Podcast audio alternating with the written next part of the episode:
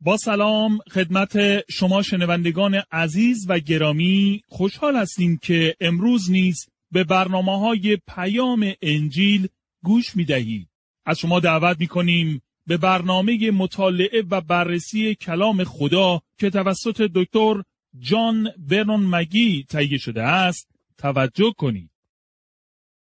کتاب دوم تیموتائوس ادامه فصل دو دوستان عزیز در برنامه گذشته گفتیم که پولس در این فصل از تمثیل هایی استفاده می کند تا وظایف و فعالیت یک ایماندار در دنیایی که به پایان خود نزدیک می شود را شرح دهد. و اکنون به ادامه سخنان پولس توجه بفرمایید. یک سرباز خوب در دوم تیموتائوس فصل دو آیه سه الا چهار می‌خوانیم همچون سرباز وفادار عیسی مسیح به سهم خود در زحمات شریک باش. در مقام سرباز مسیح خود را درگیر امور دنیوی نکن تا بتوانی فرماندت را راضی نگهداری. مسیحی یک سرباز است. چگونه فرزند خدا یک سرباز می باشد؟ فصل آخر کتاب افسوسیان به ما می‌گوید که ایماندار در یک جنگ و مبارزه روحانی می جنگد و نیاز دارد که زره خدا را برتن داشته باشد. پولس در اپسوسیان فصل 6 آیه 12 الا 13 چنین گفت بدانید که جنگ ما با انسانها نیست انسانهایی که گوشت و خون دارند بلکه ما با موجودات نامرئی می جنگیم که بر دنیای نامرئی حکومت می کنند. یعنی بر موجودات شیطانی و فرمان روایان شرور تاریکی. بلی، جنگ ما با اینهاست. با لشکرهایی از ارواح شرور که در دنیای ارواح زندگی می کنند. بنابراین از یک یک سلاحهای خدا به هنگام حمله دشمنتان شیطان استفاده کنید تا بتوانید حمله های او را دفع نمایید و در آخر پیروز بر پاهای خود بیستید. در مقام سرباز مسیح خود را درگیر امور دنیوی نکن.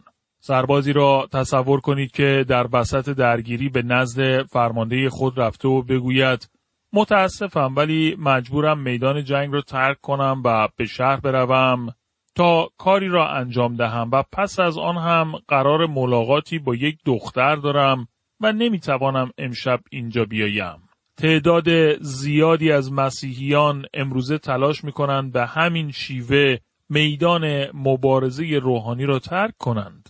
در صورتی که آنان بایستی فرماندهشان را راضی نگه دارند. ایماندار باید ارجحیت های خود را مرتب و منظم کند.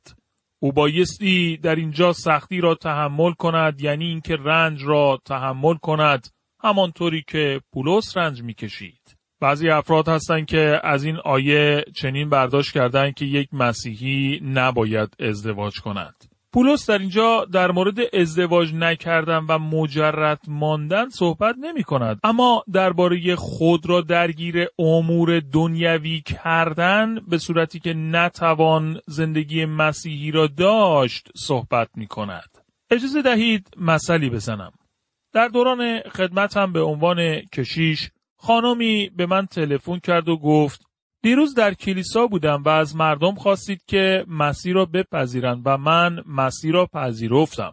اما به یک دلیل خاص پس از آن قدمی به جلو نگذاشتم که می‌خواهم اکنون به شما بگویم.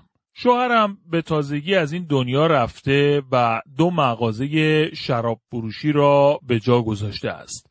به شما تلفن می‌زنم چون فکر می‌کنم نمی‌توانم این کار را ادامه دهم. اگر به من بگویید چکشی برداشته و همه شیشه های مشروب را بشکنم حاضرم این کار را انجام دهم. اما خواهش می‌کنم به من بگویید که چه کار کنم. شما به این خانم چه می‌گفتید؟ من به او چنین گفتم. مغازه تان نروید و بطری های مشروب را نشکنید. با شکستن تعدادی شیشه ها مانع فروش مشروبات الکلی نخواهید شد. اگر می توانستید چنین کنید خوشحال می شدم اما این دو مغازه تنها امکان کسب درآمد برای شما می باشند. به نظر من این مغازه ها را بفروشید و از این کار دست بکشید. به این شیوه خود را درگیر امور دنیوی در این زندگی نخواهیم کرد. فرزند خدا بایستی یک سرباز باشد. باید تشخیص دهیم که زندگی مسیحی یک زمین بازی و بازیچه نیست بلکه یک مکان مبارزه است. در مبارزات پیروزی و شکست وجود دارد. یک مبارزه واقعی روحانی در حال انجام یافتن می باشد. ما مسیحیان همیشه بایستی به یاد داشته باشیم که در یک جنگ و مبارزه روحانی هستیم. یک دونده در دوم تیموتائوس فصل دو آیه پنج می‌خوانیم ورزشکاری که می‌خواهد برنده جایزه شود باید تمام مقررات مسابقه را رعایت کند. تو نیز برای موفقیت در خدمتت باید از تمام دستورات خداوند اطاعت کنی. در اینجا پولس مسیحی را با یک دونده مقایسه می کند. یک ورزشکار تمام قوانین مسابقه را رایت می کند چون می خواهد برنده شود. یک دونده تمام تلاش خود را می کند تا پیروز شود. شخصی به طور خلاصه چنین گفته است. تمام تلاشی که بعضی از مسیحیان انجام می دهند این است که در پایان کار وارد شده دوستان خود را به عقب زده از مسئولیت گریخته و به پیروزی خود فکر می کنند. منظور پولس از تمرین و تلاش به عنوان ورزشکار به این طریق نیست. او درباره زندگی مسیحی به عنوان یک مسیر مسابقه صحبت می کند و در کتاب فیلیپیان فصل 3 آیه 14 می گوید و بکوشیم تا به پایان مسابقه برسیم و جایزه را به چنگ آوریم که برای آن خدا ما را به سوی آسمان فرا می‌خواند و همه اینها در اثر فداکاری است که مسیح برای ما انجام داده است. پولس همچنین در نامه اول قرنتیان فصل 24 آیه 27 نوشته است که می‌خواهد بدن و جسم خود را تحت کنترل داشته باشد. هدف این بود که به شیوهی مسابقه مسیحی را انجام دهد تا در پایان مسابقه خداوند عیسی مسیح بتواند به او پاداش داده و بر طبق انجیل متا فصل 25 آیه 21 بگوید آفرین ای خادم خوب و وفادار. یک فرزند خدا بایستی تلاش و کوشش کند. خدا از او می‌خواهد که در این مسابقه برنده شود. هر فرزند خدا لازم است که این موضوع را تشخیص دهد. او بایستی به درستی و با رعایت قوانین کوشش کند. یعنی اینکه باید قوانین مسابقه را رعایت کند. در ارتباط با زندگی مسیحی فریب و حیله یا روش های نادرست وجود ندارد. هدف وسیله را توجیه نمی کند. تدبیرها و روشهای امروزی را فراموش کنید که مسیحیت را در یک مجموعه اصول و قوانین یا دستورات خلاصه می کنند. خدا به ما 66 کتاب داده است و هر یک از آنها مهم می باشند. این کتاب ها را در کتاب مقدس در اختیار داریم و همگی کلام خدا هستند. آنها با یکدیگر و در مجموع فکر و اندیشه خدا و کلام او را به ما معرفی می کنند. بایستی تمام کتاب مقدس را مطالعه و بررسی کنیم. یک ورزشکار یا دونده نمی‌تواند هیچ یک از قوانین مسابقه را زیر پا گذاشته و تصور کند می‌تواند موفق و برنده شود. او باید قوانین بازی را رعایت کرد و از تمام مراحل مسیر مسابقه عبور کند.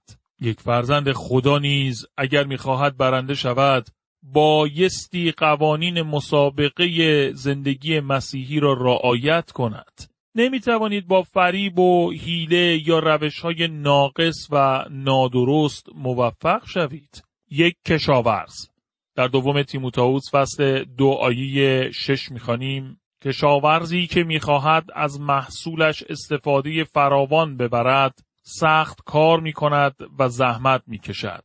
تو نیز چنین کن. چهارمین تشبیه که می‌بینیم این است که یک ایماندار مانند کشاورز است. برزگری که زمین را شخ زده و دانه کلام خدا را میکارد. امروزه میشنویم که باید محصول را جمعوری کرد و آنها را در جلوی پاهای عیسی مسیح قرار دهیم. مطمئنا امیدوارم که بتوانیم ثمرات و محصولاتی را به حضور او ببریم. ولی همچنین باید مشغول کاشتن و کار کردن در مزرعه هم باشیم. پس از اینکه کشاورز این کار را کرد محصول خواهد داشت. به همین دلیل من با فعالیت های بزرگ بشارتی که فقط با تبلیغات مسیحی سعی می کنند مردم را به سوی عیسی مسیح هدایت کنند همکاری نمی کنم. به نظر من کلام خدا باید کاشته شود و بر این باور هستم که تمام کلام خدا بایستی کاشته شود قبل از اینکه انتظار برداشت محصولی را داشته باشیم.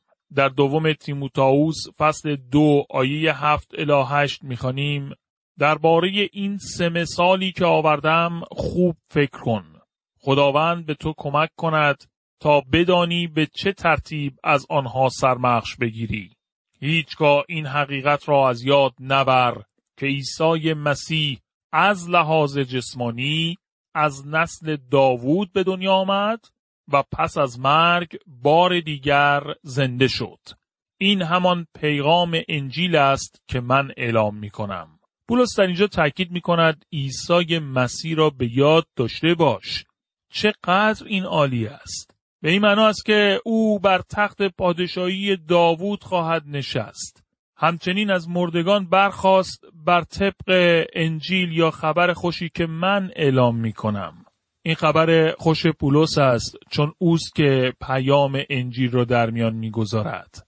شهادتی که رسولان مسیح می‌دادند این بود که عیسی مسیح از میان مردگان برخواسته و زنده است. این خبر خوش یا انجیل است. در دوم تیموتائوس فصل دو آیه 9 الی 10 می‌خوانیم و به سبب این کار در زحمت افتاده ایم و مانند یک خطاکار در زندان به سر می‌بریم. گرچه مرا به زنجیر کشیده اند اما کلام خدا را نمی‌توان به زنجیر کشید. کلام خدا همه جا پخش می شود. اما من حاضرم در راه برگزیدگان خدا بیش از اینها زحمت بکشم تا ایشان نیز نجات و جلال جاودانی را از عیسی مسیح بیابند. به سبب این کار در زحمت افتادم. وقتی بخواهید برای کلام خدا بیستید در زحمت خواهید افتاد. بولس دچار زحمات و مشکلات شد. مانند یک خطاکار در زندان به سر می‌برم. بولس برای تعلیم کلام خدا به زندان افتاده بود. اما کلام خدا را نمی‌توان به زنجیر کشید. گرچه پولس در زنجیرهای زندان اسیر شده بود کشف کرد که کلام خدا هنوز نیز در دنیای رومی اعلام می شود. حتی در حاکمیت یک امپراتوری دیوانه دیکتاتوری خشن که پولس را به زندان انداخته بود تا صدای او را خاموش کند کلام خدا به زنجیر کشیده نشده بود. خدا شکر که هنوز نیز کلام خدا در دنیای امروز اعلام و پخش می شود و هیچ کس نمی تواند مانع کار خدا شود. در دوم تیموتائوس فصل دو آیه یازده می خانیم اگر به خاطر مسیح زحمت ببینیم و در راه او کشته شویم در آسمان زندگی را با او از سر خواهیم گرفت. این واقعیت مرا تقویت و تسلی می بخشد. این حقیقتی عالی است که اگر به خاطر مسیح زحمت دیدید و در راه او کشته شدیم در آسمان زندگی را با او از سر خواهیم گرفت. این واقعیت باعث تسلی و تشویق ماست. در متن این آیه به زبان اصلی چنین نوشته شده است اگر با او مرده ایم چه وقت با او مردیم وقتی عیسی مسیح بیش از دو هزار سال پیش مرد ما نیز با او مردیم. وقتی به نزد عیسی مسیح آمده و به او ایمان آوریم و او را به عنوان نجات دهنده خود بپذیریم مرگ او به عنوان مرگ ما محسوب شد. ما با او یکی شده ایم و با او در یک زندگی جدید از مردگان برخواسته ایم. این موضوع به این معنا است که او می‌خواهد از طریق ما با قدرت روح القدس در ما زندگی کند. او در ما زندگی می کند. در دوم تیموتائوس فصل دو آیه دوازده می‌خوانیم اگر فکر می کنیم که در این دنیا خدمت کردن به او بسیار دشوار است خوب است به یاد آوریم که روزی فرا خواهد رسید که در کنار او خواهیم نشست و با او سلطنت خواهیم نمود. اما اگر در زیر بار زحمات دلسرد شویم و از خدمت خداوند دست بکشیم و از مسیر روی گردان شویم او نیز از ما روی گردان خواهد شد. اگر زحمت و سختی می‌کشیم با او نیز سلطنت خواهیم کرد من شخصا اعتقاد ندارم که همه ایمانداران با او سلطنت خواهند کرد این آیه نشان می دهد که سلطنت با او محدود به افرادی است که برای او رنج و زحمت کشیدند. من شرمنده خواهم شد اگر قرار باشد در بهشت آسمانی جایی در کنار پولس رسول بنشینم چون به اندازه او رنج و زحمت در خدمت عیسی مسیح نکشیدم. دائما از او عذرخواهی خواهم کرد که مرا در کنار او نشان دهند. به نظر من این آیه به گروه خاصی از مسیحیان اشاره می کند که واقعا برای عیسی مسیح رنج و زحمت کشیدهاند. این آیه ای نیست که مربوط به تمام مسیحیان باشد. بلکه به خادمین وفادار عیسی مسیح مربوط می باشد. در زمان حکومت روم در روزگار پولس مسیحیان زیادی بودند که شهید شده و برای ایمانشان به عیسی مسیح کشته شدند. تاریخ نویسان تعداد آنان را پنج میلیون نفر تخمین زدند. ایشان به عیسی مسیح وفادار ماندند. اگر از مسیح رویگردان شویم او نیز از ما رویگردان خواهد شد. این سخن دشواری است. آشکار می کند که پولس مانند یعقوب فصل دو آیه 17 باور داشت که ایمان بدون اعمال مرده است. دقت می کنید که پولس و یعقوب هیچگاه با یکدیگر تفاوت نظر نداشتند. یعقوب در مورد اعمال ایمان صحبت می کند و پولس درباره ایمانی سخن می گوید که اعمال نیکو را تولید می کند. کالوین به این صورت نوشته است. ایمان به تنهایی نجات می دهد. اما ایمانی که نجات می دهد تنها نیست. اعمال ایمان فرد را نشان می دهد.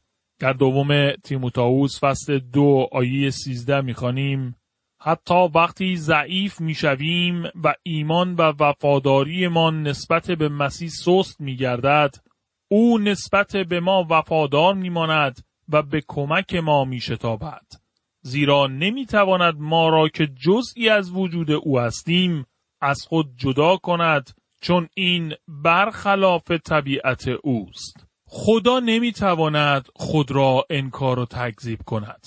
خدا نمی‌تواند آنچه اشتباه و نادرست است را به عنوان حقیقت و درستی بپذیرد. و به همین دلیل است که خداوند عیسی مسیح با لحنی شدید بر علیه رهبران مذهبی زمان خود صحبت کرده و آنان را محکوم نمود.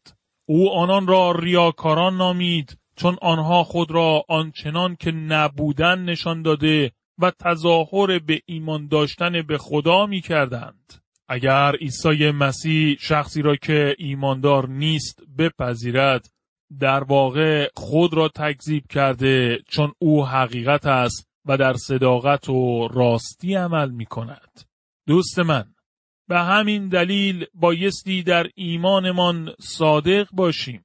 از ریاکاری و تظاهر خودداری کنید.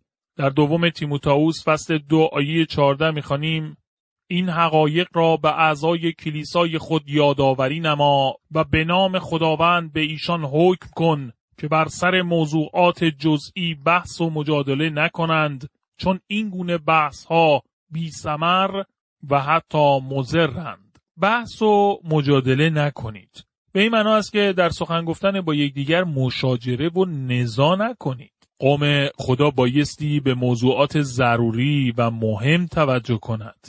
نیازی نداریم که در مورد سخنان بیهوده یا افکار فلسفی و یا تفاوتهای جزئی بحث و استدلال کنیم.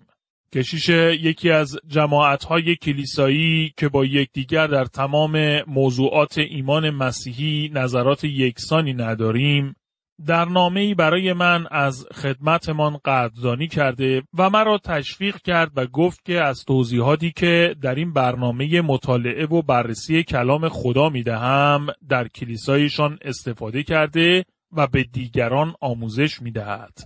من و او در بعضی موضوعات با یکدیگر اختلاف نظر داریم و نمی توانیم مانند هم بفهمیم و درک کنیم. شاید وقتی به بهشت آسمانی رفتیم در آنجا حقیقت را متوجه شده و ببینیم که در هر موضوعی سه جنبه وجود دارد. دیدگاه من، دیدگاه شما و دیدگاه صحیح. شاید خداوند باید دیدگاه هر دوی ما را درست کند. اما نکته مهم این است که من و آن کشیش از فرقه دیگر با هم بحث و جدل نکنیم چون بر روی اصول مهم و ضروری با هم توافق داریم. و این نکته ای است که هر دویی که در کلیساهای متفاوت خدمت می کنیم می خواهیم توجه داشته و به آن عمل کنیم. من فکر می کنم زمانی طولانی را بیهوده صرف می کنیم وقتی که با دید منفی به یکدیگر نگاه کرده و سعی کنیم ایمانداران دیگر را اصلاح نموده و ایرادها و اشتباهاتی را که به نظر ما دارند را برطرف کنیم. به جای این کار باید با دید مثبت به یکدیگر نگاه کرده و از مشارکت با هم در انجیل عیسی مسیح شادمان باشیم. یک خدمتگزار، یک معلم. در دوم تیموتائوس فصل دو آیه پانزده می‌خوانیم و هنگامی که خدمتت را ارزیابی می کند شرمنده نشوی. سعی کن مفهوم کلام خدا را خوب درک کنی و آن را خوب تعلیم دهی. دوست عزیز، کلام خدا را با کوشش فراوان مطالعه کنید تا مورد پسند خدا قرار بگیرد. باید با تمام تلاش و جدیت کتاب مقدس را مورد مطالعه و بررسی قرار دهید تا خدا از خدمت شما خوشنود شود. منظور از خدمتگزار در اینجا به طور آشکار یک معلم است که به این معنا می باشد که بایستی یک دانشجوی کوشای کلام خدا باشد. سعی کن مفهوم کلام خدا را خوب درک کنی و آن را خوب تعلیم دهی. این سخن به این نکته مهم اشاره می کند که به درستی از کتاب مقدس استفاده کنید. در اینجا از مسیحیان خواسته شده که مانند یک هنرمند یا صنعتگر ماهر کلام خدا را به خوبی فهمیده و به کار ببرند. دانشجوی کلام باید درک کند که کتاب مقدس کلام خداست که شامل مجموعه بزرگی از حقایق بوده و تقسیم بندی های معینی دارد که بایستی به خوبی فهمیده شود.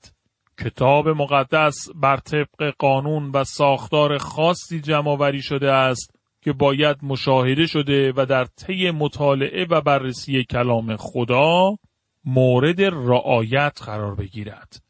نمی توانید فقط یک آیه را در اینجا یا آنجا انتخاب کرده و به متن یا متنهایی در اینجا یا جاهای دیگر بی توجهی کنید. آسان است که چنین کنید.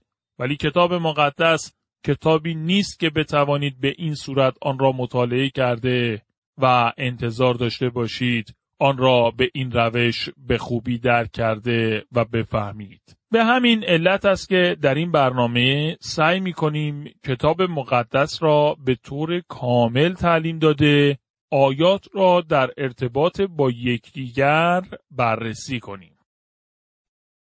شنوندگان عزیز در اینجا وقت برنامه امروز ما به پایان می رسد. از شما دعوت می کنیم در برنامه آینده نیز به مطالعه و بررسی کلام خدا توجه کنید.